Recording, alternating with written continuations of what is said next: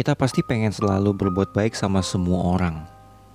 Kalaupun di antara kalian ada yang dicap bukan anak baik, tapi gue yakin deep down kalian tahu gimana caranya berbuat baik. Apalagi buat orang yang spesial di hidup kita.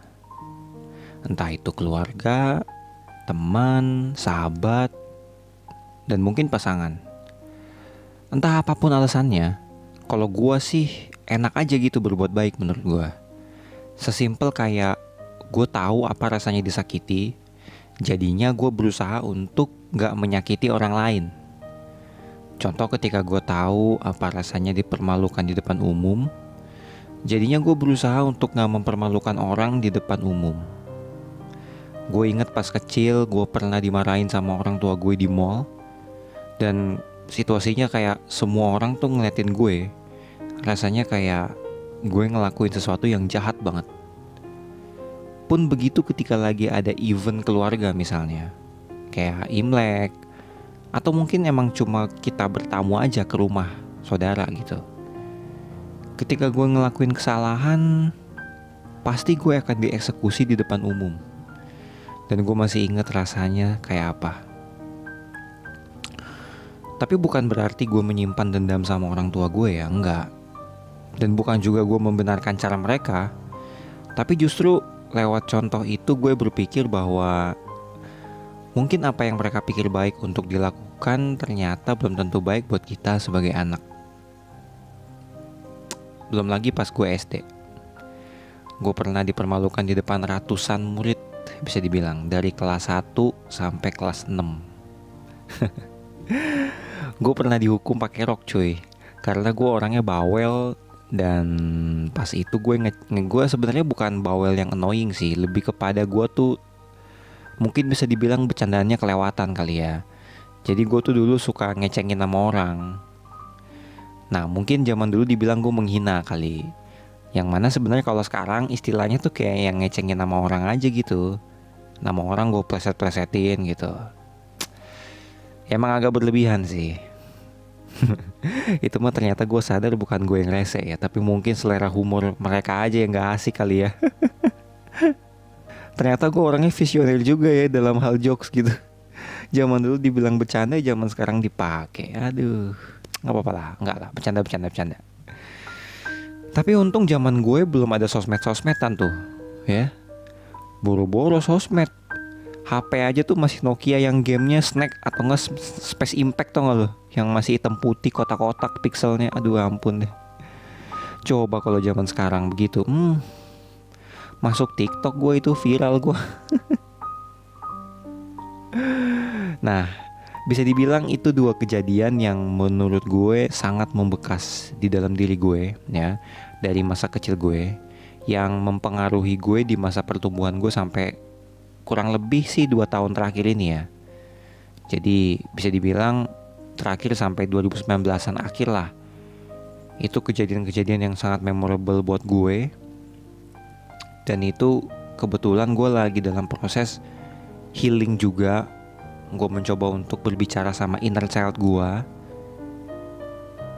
Nah, mungkin, mungkin kalian sobat PA ada yang bingung nih Terus apa hubungannya cerita dua itu sama topik kali ini gitu kan? Inner child sama how I become people pleaser.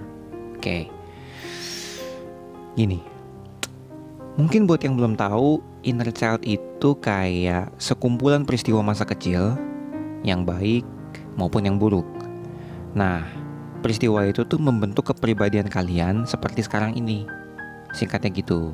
Nah kalau untuk kasus gue karena gue terlalu sering disakitin, efeknya ke diri gue adalah gue jadi gak mau nyakitin orang lain. Ketika gue berhasil jadi badut lah istilahnya tongkrongan gue, suka ngehibur, ngelempar jokes, inisiatif untuk bikin orang ketawa. Nah bagi gue tuh, gue seneng aja gitu ngelihat orang lain terhibur tuh hati gue kayak seneng gitu. Gue tuh mikir kayak, oh ternyata ini tuh rasanya disukain sama orang ya gitu karena gue nggak ngedapetin apresiasi itu di rumah gue gitu. Ketika gue di rumah gue harus jadi orang lain gitu. Gue nggak bisa mengekspresikan apa yang emang ada dalam diri gue. Jadinya gue selalu berusaha nyenengin orang yang ada di luar meskipun gue berhak untuk memilih untuk enggak atau menolak itu ya. Alasannya ya simple sesimpel gue takut dicap sebagai orang jahat atau mungkin nanti gue nggak punya temen ditinggalin sama mereka mereka gitu deh. Singkatnya gue jadi orang yang ya yes man yes man aja udah. Atau istilah anak zaman sekarang tuh people pleaser ya. Buat yang nggak tahu people pleaser itu tuh orang yang selalu berusaha buat nyenengin orang lain meskipun itu bertentangan dengan prinsip dia sendiri. Dan biasanya orang yang people pleaser itu susah untuk self love. Kenapa? Karena kebahagiaan dia itu dia berikan kepada orang lain dengan harapan orang lain juga akan bisa kasih kebahagiaan buat dia. Jadi standar diri kita bahagia itu dari orang lain yang mana sebenarnya kan itu sesuatu yang nggak bisa kita kontrol ya nah di situ gue mulai sadar kalau gue itu people pleaser itu justru bukan dari circle luar nah ini bikin bingung kan? Nah kalian aja bingung apalagi gue kayak kampus contohnya atau mungkin pas gue masih ngantor enggak. Jadi gue ngerasa kayak gue terlalu jadi people pleaser itu ketika gue di inner circle gue yang mana itu adalah family circle gue sendiri gitu. Contohnya kayak tadi, gue berusaha untuk iya iya aja, padahal gue harus bisa teguh berprinsip di pendirian gue gitu, apalagi gue cowok gitu kan.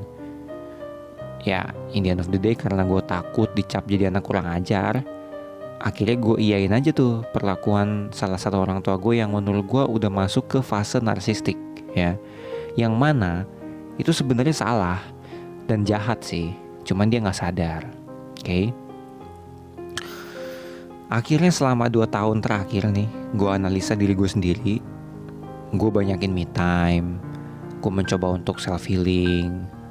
Dan akhirnya gue sadar kalau ya emang bener sih kita nggak bisa nyenengin semua orang, termasuk itu keluarga kita sendiri.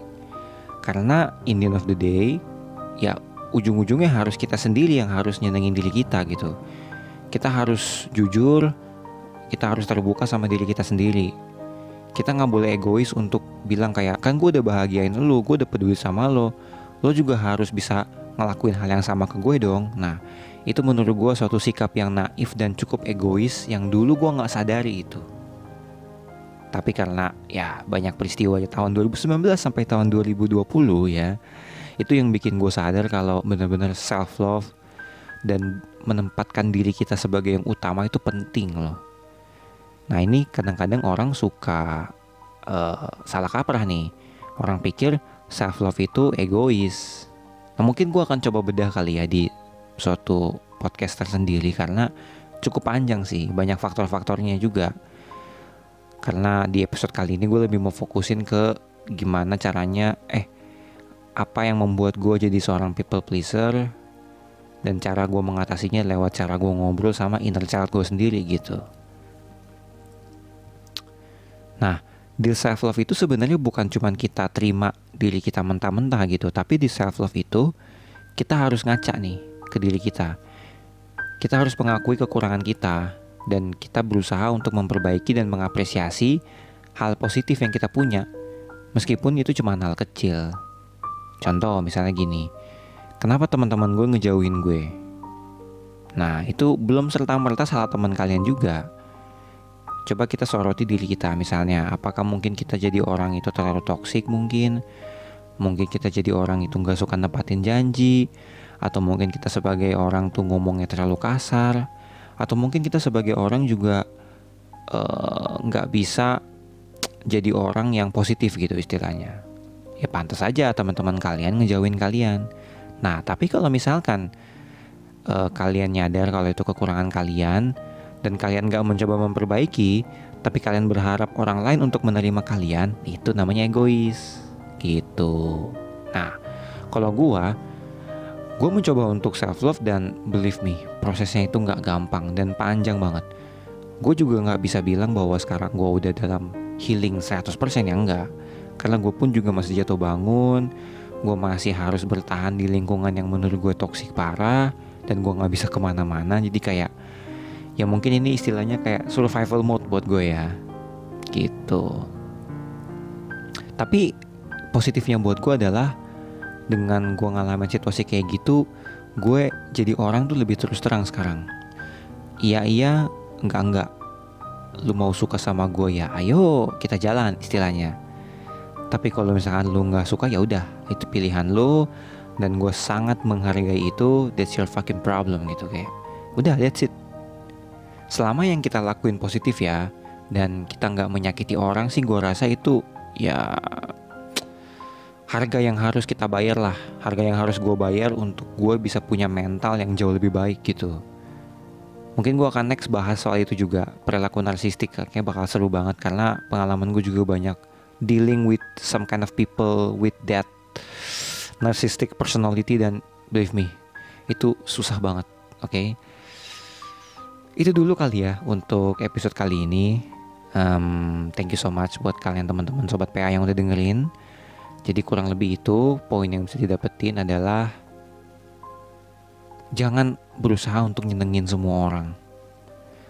Fokus aja nyenengin diri kita sendiri dengan hal-hal yang positif. Terima kekurangan kita, berusaha untuk lebih baik lagi dan apresiasi, please banget. Apresiasi semua hal positif yang kalian punya. Sekecil apa pun itu. Makanya pentingnya me time, pentingnya uh, apa tuh istilahnya? mindfulness justru kita bisa ngacak ke diri kita sampai titik paling dalam dalam diri kita bahwa apa sih sebenarnya yang kita punya gitu loh. Karena dengan begitu kita akan jauh lebih gampang untuk menghargai dan juga mencintai diri kita sendiri. Oke? Okay? Thank you so much buat sobat Pak yang udah dengerin episode kali ini sampai habis. Thank you juga buat kalian yang udah dengerin episode-episode lainnya yang gue sajikan di podcast Eduardo Adam.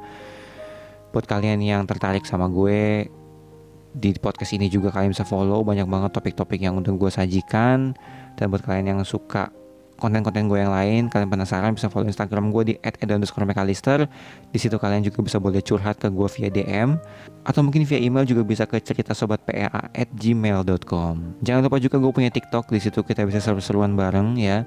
Di eduardo underscore adam dan juga gue punya youtube di Eduardo Adam mostly ngomongin soal relationship, personal development, dan juga being a good gentleman buat para cowok-cowok. Dan how we gentlemen, we as a gentleman respect woman. Oke. Okay? Itu aja untuk episode kali ini. Thank you buat kalian semua yang udah dengerin dan support podcast ini. Gue Eduardo Ram signing off. Remember we only live once, so spread the love and stay positive. Bye bye.